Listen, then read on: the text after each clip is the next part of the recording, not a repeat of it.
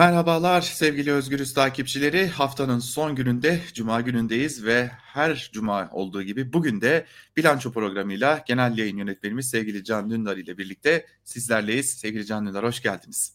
Hoş bulduk Altan. İyi yayınlar olsun. Çok teşekkür ederim. Ee, ilginç, sıcak, hararetli ve yeri geldiğinde belki de midemizin kaldırmayacağı bir hafta yaşadık dersem herhalde yanlış olmaz. Ee, şimdi hemen başlarken söyleyelim biz bu kaydı Cuma günü yapıyoruz. Haftanın son gününde yapıyoruz. Muhtemelen ülkenin gündemi bir iki güne değişmiş olacak. Yine başka şeyler konuşuyor olacağız ama haftanın en sıcak gelişmelerinden biri Mersin'deki saldırıydı elbette. Polis evine e, düzenlenen saldırıda bir polis hayatını kaybetti. E, daha henüz polisin e, tabiri caizse cenazesi dahi yerdeyken henüz kaldırılmamışken ailesinin acısı dahi dinmemişken e, bambaşka şeyler konuşulmaya başlandı. E, e, saldırıyı gerçekleştirenlerden biri Şah Ercan olması lazım yanlış hatırlamıyor isem. Cumhuriyet Halk Partisi'nin tutuklu gazeteciler raporunda yer aldı ve bu isim e, Kılıçdaroğlu'nun işte tutuklu gazetecilerin üzerinde durmasıyla tahliye edildiği gibi bir e, argüman piyasaya sürü. E, daha sonra ortaya çıktı ki e, yargı paketiyle AKP döneminde serbest bırakılmış. E, saldırı düzenleyen ismin bu olduğu söylendi. E, bugüne kadar Cumhuriyet Halk Partisi'nden itirazlar geldi ama en önemli itiraz Kılıçdaroğlu'ndan geldi. Kılıçdaroğlu elinizde DNA raporu varken e, göz göre göre yalan söylüyorsunuz diye de bir tweet attı. Ben dün bunu e, Kılıçdaroğlu'nun danışmanlarına sorduğumda yani elinizde gerçekten böyle bir belge var mı diye sorduğumda aldığım yanıt ilginçti. Yani özetle şunu söylüyorlar. Mesele Kılıçdaroğlu'nun eline nasıl geçti ya da bunu neye dayanarak söylediği kısmı değil. Ortada bir rapor var ve bu rapora rağmen göz göre göre yalan söyleyen birileri var. Önce onların cevabını görmemiz gerekiyor dedi. Ve e, ben bu görüşmeyi yaptıktan çok kısa bir süre sonra da Soylu da e, bir tweet attı. Fakat bu tweette de bazı dikkat çeken noktalar var. Diyor ki bir taksici teşhis etti. Parmaklarından biri uyuştu diye de bir bilgi var. Tüm bunlar benim açıkçası midemi kaldı, midemin kaldırmadığı şeyler. Yani e, Kılıçdaroğlu Fikret abiye konuştu, Fikret Bilay'a konuştu ve dedi ki e, şehit üzerinden kumpas kurmaya çalışıyorlar. Henüz şehidin kanı bile kurumamışken dedi. Siz ne düşünüyorsunuz? Yani e, bu, bu bana çok çok e, mide bulandırıcı geldi son iki günde yaşadıklarımız.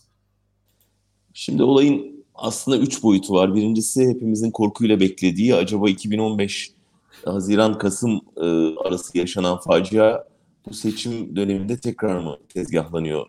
Herhalde en önemlisi ilk hepimizin silah sesini duyduğumuz anda fırladığımız ve kaygılandığımız şey bu. Çünkü şunu gördük 2015'te e, bir seçim kaybetme noktasına geldiğinde bir anda Türkiye'yi kana bulayabilecek bir kaos ortamı yaratıp bir sıkı yönetim iklimine de seçimi tekrarlatabilecek bir irade var. Dolayısıyla bu hafızamızda yer ettiği için şimdi e, kamuoyu anketlerinde genel olarak görünen e, bu iktidarın kaybetme eğilimine girdiği anda acaba yine aynı kaos planı devreye sokuluyor mu? E, bu bu bence hepsinden çok konuşulmalıydı ve kamuoyu aslında burada e, uyanık tutulmalıydı. Onun yerine tamamen saldırgan CHP listesinde var mı yok mu? Bir anda iktidar meseleyi oraya çekti ve işin asıl dehşet verici boyutu ve korku veren boyutu tartışılmadı. Ben burada muhalefetin daha uyanık olmasını beklerdim. Yani e, burada yapılması gereken böyle bir tezgah varsa, yeniden böyle bir kaos planı devreye sokuluyorsa kınama dışında hani şehidimize sahip çıkıyoruz, saldırıyı kınıyoruz dışında bu muhalefetin söyleyeceği bir laf var mı? E, kitleleri uyanık tutmak, böyle bir kaos planına karşı harekete geçirmek için ne düşünüyorlar? Evinizden çıkmayın mı sadece mesajları? Bunların tartışılması gerekiyordu. Ne yazık ki bunlar gündeme gelmedi. İkinci boyut PKK boyutu yine fazla tartışılmayan yani uzun süredir e, hareketsiz olan bu tür eylemler yapmayan örgüt neden harekete geçti şimdi? Neden böyle bir plan yapıldı? Bu uzun vadeli bir planlı hani şey oradaki bir e, gerilla biriminin kendi başına aldığı bir karar mı yoksa stratejik bir e, bundan sonra arkası gelecek bir eylemler silsilesi mi planlanıyor? Asıl bunun anlaşılması gerekiyordu. Örgüt e, hemen sahiplenmedi. Sonra isimler açıklandı vesaire. Ama e, bence işin aydınlatılması gereken yani tam da HDP'nin kapatılmasının konuşulduğu bir dönemde, herkesin HDP'yi kriminalize etmeye çalıştığı bir dönemde böyle bir eğilimin neden e, yapıldığı ve arkasının gelip gelmeyeceği tartışılmalıydı. Ne yazık ki bunu da tartışamadık.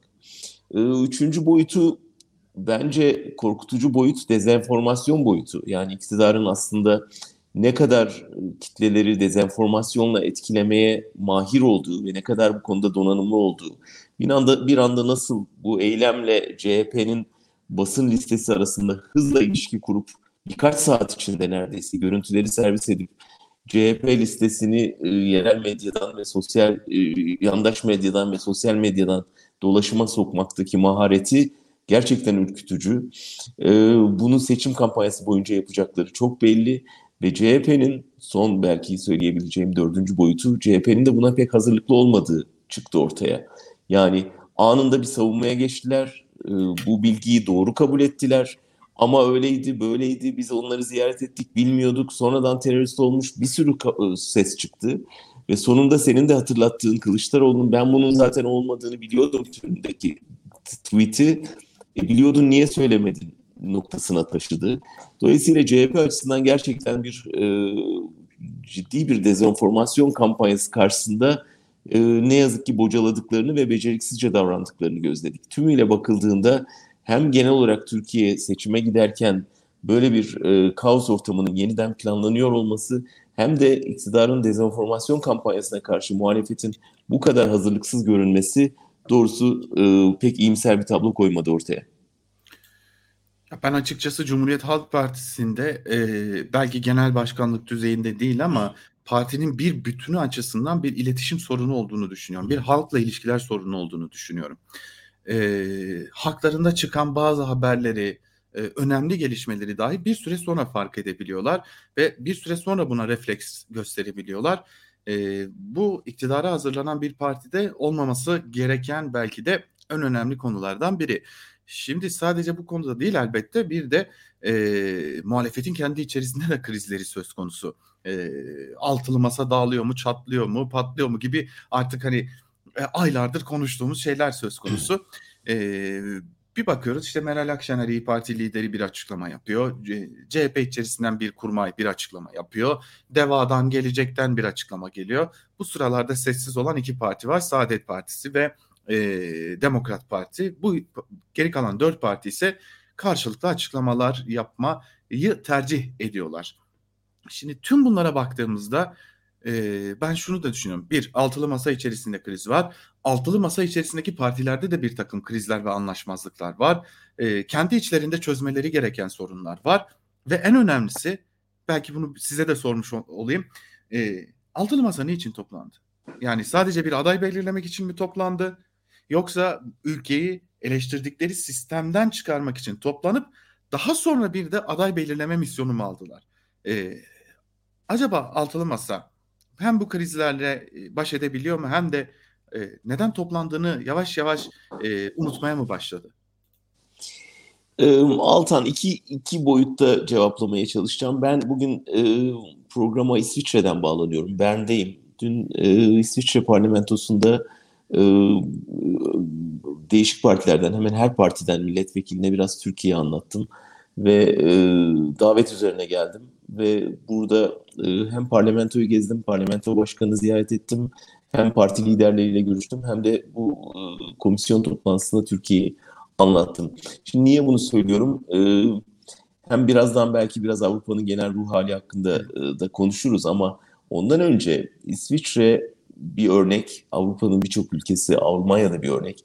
Ee, İkinci Dünya Savaşı'ndan bu yana tek adam, tek parti rejimlerin e, bu kadar ağır bilançosu, faturasını ödemiş ülkeler aslında tamamen e, siyasal sistemlerini bir daha tek adamın eline geçmeyecek şekilde bir e, koalisyonlara yol açacak şekilde dizayn ettiler. Dolayısıyla e, Almanya'da başta olmak üzere Avrupa'da demokrasi bir tür uzlaşmalar rejimi. Karşılıklı tavizler rejimi.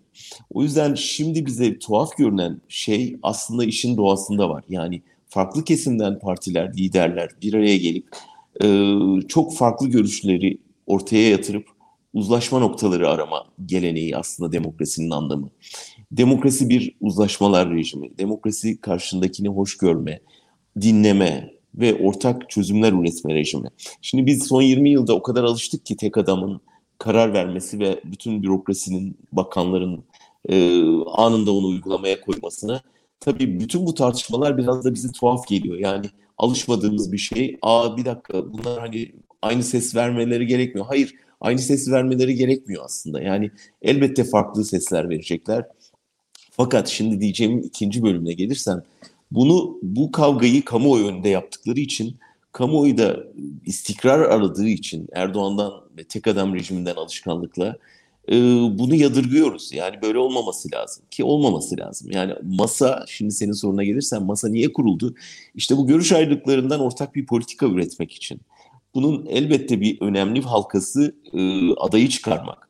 Ama ondan ibaret değil. Elbette Türkiye'nin yarını tasarlamak. Bir defa bir aday ortaya koymak, sonra seçim sürecini garantiye almak, sağlıklı bir seçimin nasıl garantiye alınabileceği üzerine kafa yormak, birlikte çalışmak, seçimde sonuç alacak politikalar üretmek ve asıl daha da önemlisi belki Türkiye'nin yarını planlamak. Yani sonraki tek adam rejiminden parlamenter rejime dönüş sürecini yani o geçiş sürecini belki iki yıl alacağı söylenen geçiş sürecini hatta daha ötesini ondan sonra parlamenter sistemin nasıl işler haline getireceğini dair ve Türkiye'nin bu içine düştüğü ekonomik, sosyal, siyasal sorunları nasıl aşabileceğine dair yol haritaları ortaya koymak. E şimdi bunu yapmak yerine tabii görünen o ki e, her parti kendi içinde e, sorunlar yaşıyor. Her parti öbürüne dair şeyler yapıyor, e, çıkışlar yapıyor. Parti liderleri gülümseyerek el sıkışırken, ev ziyaretleri yaparken alttaki kadrolar e, neredeyse birbirinin gözüne oyuyor. E, bu manzara tabii e, ya bu mu bizi bekleyen Türkiye şeyi yaratıyor, kaygısı yaratıyor haklı olarak. E, burada tabii liderlere büyük görev düşüyor. Yani bir parti içi demokrasi ayrı bir şey, parti demo, disiplini ayrı bir şey. Yani parti içi demokrasi var diye parti disiplini tamamen alt üst edip herkesin her kafadan ses çıkarması elbette zehirliyor ortamı. O yüzden umuyorum ki bu liderler zirvesinde e, bu konuda bir uzlaşmaya varırlar ve ondan sonra da bütün bu dağınıklığa bir son verirler. Ama Meral Akşener'in son çıkışı açıkçası bu konuda çok iyimser bir şey göstermedi. Yani diyet Ömer Seyfettin'in diyetine atıf yapmak ne demek? Yani bize sürekli başımıza kakıyorlar. Hani bizim sayemizde meclise girdiniz. Bir noktada bizim arkadaşlar da artık e, alıngan olmaya başladılar. E, hatta popüler deyimle sosyal medyada o çok iyi bilinen videoyla incinmişsin de, dendiği anlaşılıyor. E, hikayenin sonunda ne olur biliyoruz yani adam kolunu keser ve atar al sana diyetin diye. Yani bunu ima eden bir konuşma yapması Fatih Altaylı'ya iyice kafaları karıştırdı. Dolayısıyla liderlik düzeyinde de alt düzeyde de ciddi sıkıntı olduğu anlaşılıyor. Bence bu daha başta yani daha önümüzde 8-9 aylık bir süreç var. O süreçte çok daha sık yaşayacağımız manzaralar bunlar. O yüzden baştan bunu durdurabilirlerse durdururlar. Yoksa arkası gelir diye korkuyorum. Tabii şimdi e, İyi Parti'nin Genel İdare Kurulu e, toplandı. Bu Genel İdare Kurulu'nda olası bir olağan kurultay kararının alınması bekleniyor. Zaten yasal süre sağlanmış durumda. E, fakat burada bir kurultay kararı mı alınacak yoksa e, delegelerin egale edilmesi için belki de sadece bir ilçede bile kurultay yapılması yetecek ve güç dengeleri mi değiştirilecek? Bunu ilerleyen günlerde göreceğiz. Altan sen aslında İyi Parti'yi de CHP'yi de kulisleri yakından izliyorsun. Biraz sen bize bilgi ver şimdi. Yani neden böyle bir karar aldı Meral Akşener ve buradan ne çıkarmayı umuyor? Parti içinde nasıl bir e, kavga var ki böyle bir e, karar aldı Meral Akşener? Ben açıkçası İyi Parti lideri Akşener'in partisini tam olarak merkez sağda konumlandırmak arzusunda olduğunu uzun zamandır görüyordum. Ee, sanırım bu, bunu siz de fark etmiştiniz. Ee, zaten yaptığı tabiri caizse yaptığı transferler de bunu gösteriyordu. Hem liberal ekonomiyi savunan insanlar hem de merkez sağda uygun olabilecek isimleri transfer ediyordu. İsimleri partisine katıyordu Akşener. Ama işte ortada bir gerçeklik var. Ee, İyi Parti'nin köklerinde tabii ki bir de Milliyetçi Hareket Partisi'nden ayrılması e, vesilesiyle de e, ülkücü gelenekten gelen çok sayıda isim bulunuyor ve bunlar e, bu ülkücü gelenekten gelen siyasetçiler e, çok çok güçlüler parti içerisinde azımsanmayacak kadar güçlüler. Genel İdare Kurulu'nda da divanda da e, parti içerisindeki diğer kurumlarda da millet Büyük Millet Meclisi'nde de e, güçlü konumdalar. E, benim anladığım e, Meral Akşener bazı hamleler yapmak istiyor. Daha ziyade sağa kayan, e, belki de biraz da Deva Partisi'nin doldurmayı planladığı alanı biraz da kendisi doldurmak isteyecek bazı hamleler yapıyor. Fakat burada tabii ki parti içerisinden direnç söz konusu oluyor. Akşener belki de burada e, bu direnci kırabilmek için ve partisini hayal ettiği, kafasında çizdiği yere konumlandırabilmek için bir kurultay düşüncesine sahip ya da en azından seçime kadar e, karşısına bir delege tırnak içerisinde söylüyorum bunu bir delege imza toplar ihtimali çıkarılmasın diye e, belki de bir ilçede ya da bir ilde bir kurultay yaparak delegelerin tamamının geçersiz sayılmasını da hedefliyor olabilir. Tabii bunlar artık varsayıma girecek. Fakat İyi Parti içerisinin de e, biz ne kadar Cumhuriyet Halk Partisi'ni konuşuyor olsak da e, farklı düşüncelere sahip insanlardan oluştuğunu unutmamak lazım. Hep Cumhuriyet Halk Partisi konuşuluyor fakat İyi Parti'de de durum böyle. Bütün Peki bir tasfiye olur mu sence? Yani iş bir tasfiye, tasfiyeye gider mi yoksa hani bir şekilde onları sindirecek ve susturacak gibi mi görünüyor? Ben bir tasfiye olacağını zannetmiyorum. Meral Akşener ağırlıklı hiçbir zaman neredeyse partisini kurduğundan beri bu yöntemi tercih etmedi dengeleri koruyarak ve dengeleri e, bir biçimde e, hayalindeki iyi Parti yaratmak lehine çevirerek hareket ediyor ama e, yola çıktığı ta, isimlerden hiçbirini de açıkçası tasfiye etmez. Bu isimlerden en önemlilerinden biri elbette ki Koray Aydın yani hmm. ülkücü geleneğin en önemli isimlerinden biri. Kabul edelim ki İyi Parti'nin kuruluş döneminde de e, Meral Akşener'in en önemli destekçilerinden biriydi e, Koray Aydın gibi bir ismi elbette ki tas, tasfiye etmeyecektir. Lakin e, belki de güç dengelerini biraz daha kendisi lehine çevirebilecek bir ortam yaratacaktır. Bana yani sence bu çıkışlar, affedersin lafını kestim. Ee, yani Kılıçdaroğlu'nu da neredeyse karşısına alacak kadar önemli çıkışlar yapıyor bazen. Yani partili arkadaşların incinmesinden vesaire söz ediyor ve neredeyse ya herhalde ee, birçok insan ya dağılıyor mu işte Financial Times'a kadar haber oldu çatlıyor altılı masa. Yani bunu aslında o tabanı yatıştırmak için mi yapıyor? Yani partinin e, huzursuz kesimlerini bakın merak etmeyin ben e, duruma hakimim ve gerekenleri söylüyorum mesajı vermek için mi söylüyor yoksa gerçekten kendisi de rahatsız mı acaba? Gerekçelerden biri bu diyelim. Hani elbette ki parti içerisindeki o tabanı rahatlatmak istiyor. Dün biz İyi Parti'deydik. E, Kemal Kılıçdaroğlu oradayken de oradayken o gittikten sonra da e, çeşitli görüşmeler yaptığımızda yani e, tabii Genel İdare Kurulu'nda kongre tartışılacağı e, haberi de e, yayılınca e, farklı şehirlerde de yaşayan e, Genel İdare Kurulu üyeleri de Ankara'ya gelmişti. Yoğun bir kalabalık vardı. Kılıçdaroğlu'nun ziyaretinin dışında da çok büyük bir kalabalık vardı e, İyi Parti içerisinde. E, her e, farklı düşünceye sahip grup e, kendi arasında görüşüyordu. E, gidenler gelenler oluyordu. E, kimileri genel merkeze gelmemeyi tercih ediyordu. Hani bu tartışmaların içerisine daha fazla girmemek adına. E, kimileri de o genel merkezde ve tartışmaları dinliyor, izliyordu, yorum yapmamayı tercih ediyordu. Bu gerekçelerden biri elbette fakat tek gerekçe değil.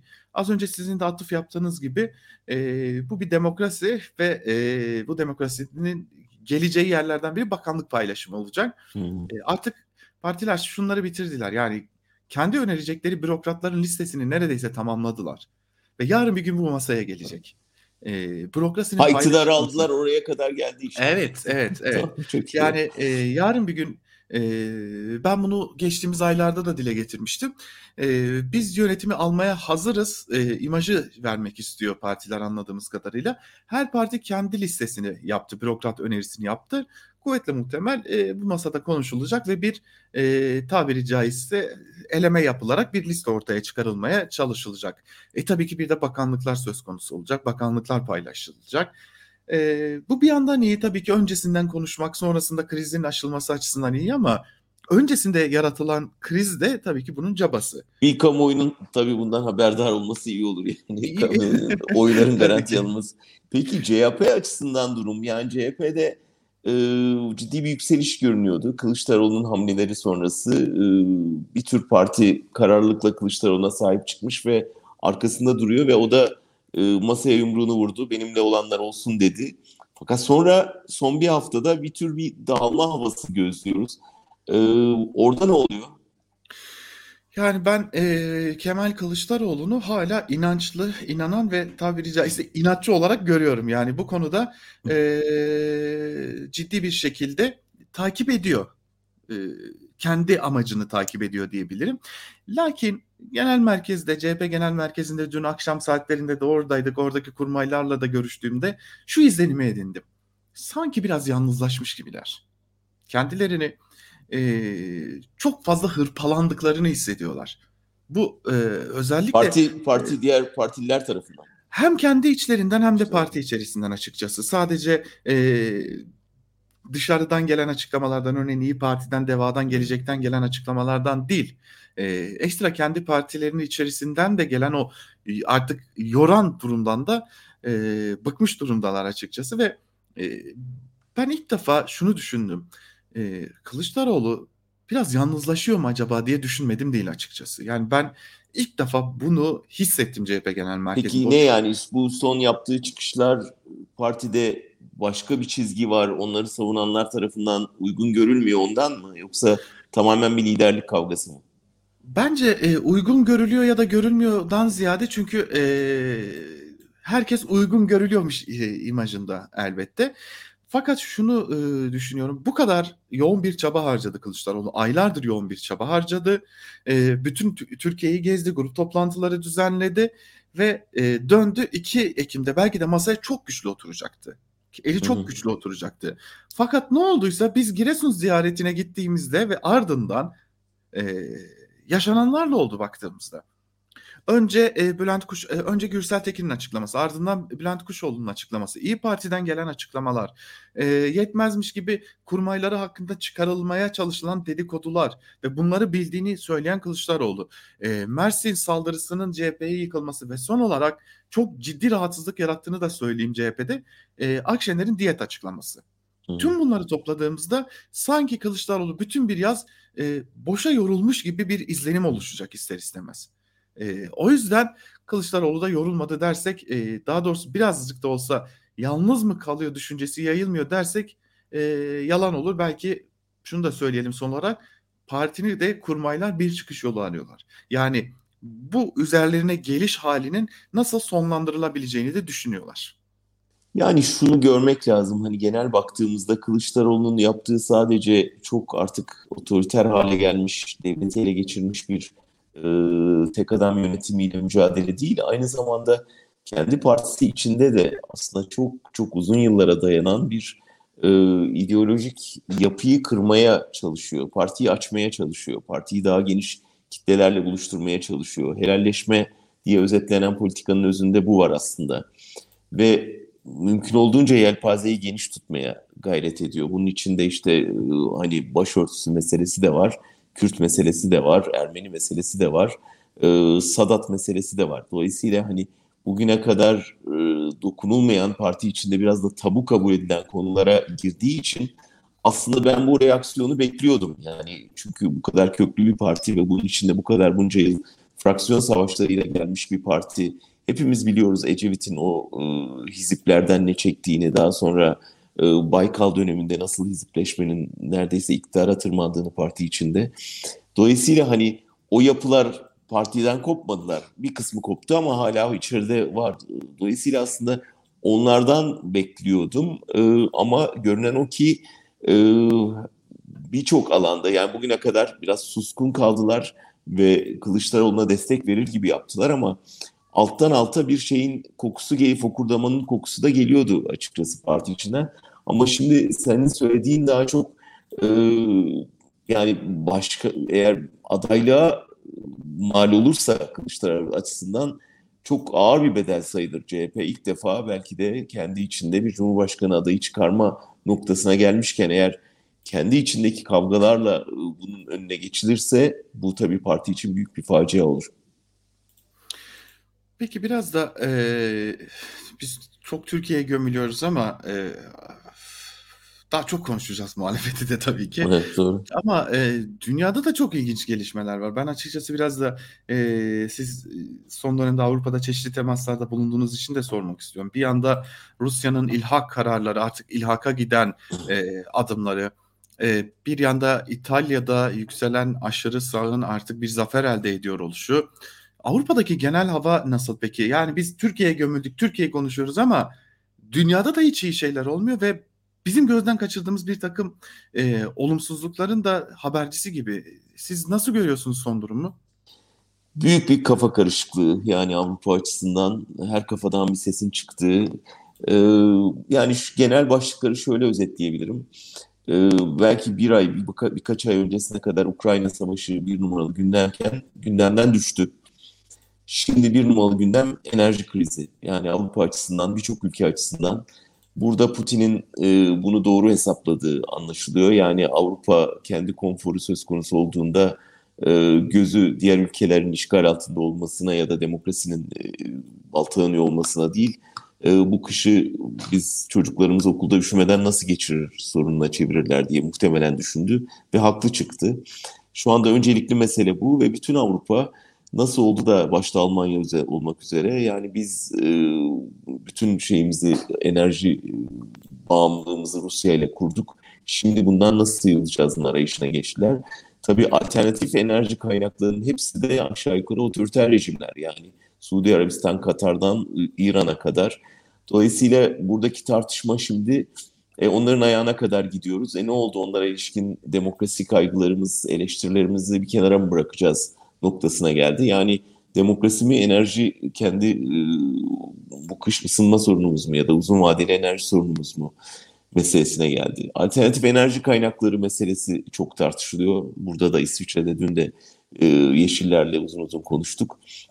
E, Yeşiller bugüne kadar savundukları politikalardan vazgeçmek zorunda kalıyor biliyorlar. İşte doğalgaz alternatifi kapanınca nükleer enerji ki bugüne kadar hep karşı çıktıkları şeye evet demek zorunda kaldılar ya da kömürün yeniden kömür ocaklarının ihyası meselesinde ee, ya da işte silahlanma, Ukrayna'ya silah yardımı halbuki tamamen Almanya'nın silahsızlandırılması e, fikrini benimsemiş hareketlerin şimdi buna göz yumar duruma gelmesi bütün bunlar kendi iç çelişkilerini yaratıyor. Öte yandan da tabii İtalya bir şok, beklenen bir şok belki ama e, artık Avrupa'da yükselen popülizmin İtalya gibi bir ülkede iktidara taşınmış olması e, hele Berlusconi'nin desteğiyle Mussolini hayranı bir başbakanın e, bu seçimden çıkması e, herkesi Avrupa nereye gidiyor e, şeyine endişesine sürükledi. Çünkü Almanya'da yükselen bir hareket var, Fransa'da yükselen bir hareket var ve nihayet İtalya'da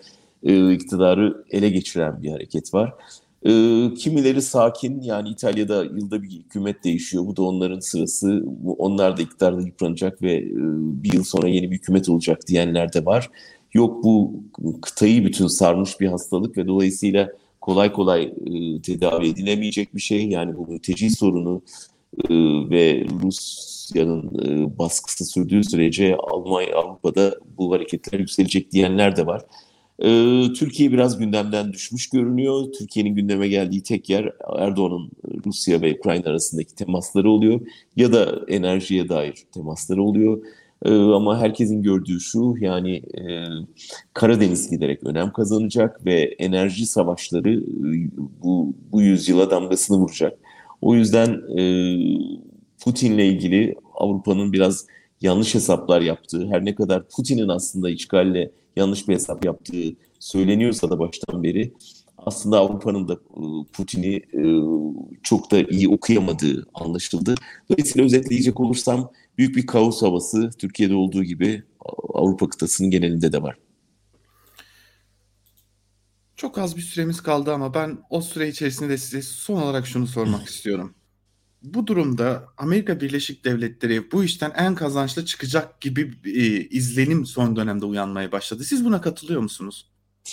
Öyle görünüyor. Yani burada e, Amerika'nın bir defa NATO'nun e, giderek yaygınlaşması e, hep Trump'ın yakındığı bir şey en büyük katkıyı biz veriyoruz Avrupa elini ateşe sürmüyor diye. Şimdi Avrupa ülkelerinin de buna fark edip NATO'ya destek oluyor olması, NATO'nun egemenlik alanının giderek genişlemesi, Rusya'nın e, bölgedeki tek şeytani güç olarak hedef haline getirilmesi bütün bunlar fazla da bir şey yapmadan Amerika'nın e, elini güçlendiren gelişmeler. Ama e, Amerika'nın da bir liderlik krizi yaşadığını net bir şekilde görüyoruz. E, yani son e, aylarda Biden'ın peş peşe yaptığı gaflar, hatalar, sağlık sorunları göstergeleri Amerika'da da bunun tartışmasını getiriyor ve bir liderlik sorunu sadece Amerika'da değil, bütün Avrupa çapında yani bu dağınıklık çok net bir şekilde görünüyor ama e, katıldığımı söyleyebilirim. Yani fazla da çaba harcamadan Amerika bu krizden karlı çıkan taraf olmaya başladı. Eğer Avrupa'nın lidere ihtiyacı varsa bizde söz konusu değil. bizde fazlasıyla var. Hemen tavsiye edebiliriz. Sevgili Can Dündar bugün de böyle bitirelim dilerseniz. Ee, güzel, keyifli bir sohbetti. Çok çok teşekkür ederim sizlere. Ben teşekkür ederim. Bakalım hafta başı bizi neler bekliyor olacak. Bu konuştuklarımızın bir kısmı hafta başı Muhtemelen evet, o yüzden ya gerçekleşmiş ya tersi çıkmış olacak. Bakalım test edeceğiz biz de. Evet, Sağ olasın. En azından tekrarlayalım. Rica ederim. Çok, e, Cuma günü yapmış olduk biz bu kaydı. Muhtemelen birkaç güne konuştuklarımız e, Türkiye gündeminden çıkmış olacak. Başka şeyleri konuşuyor olacağız ama haftaya biz yine aynı gün aynı saatte Özgürüz Radyo'da ve YouTube kanalındayız. Bize destek olmayı da unutmayın. Hoşçakalın.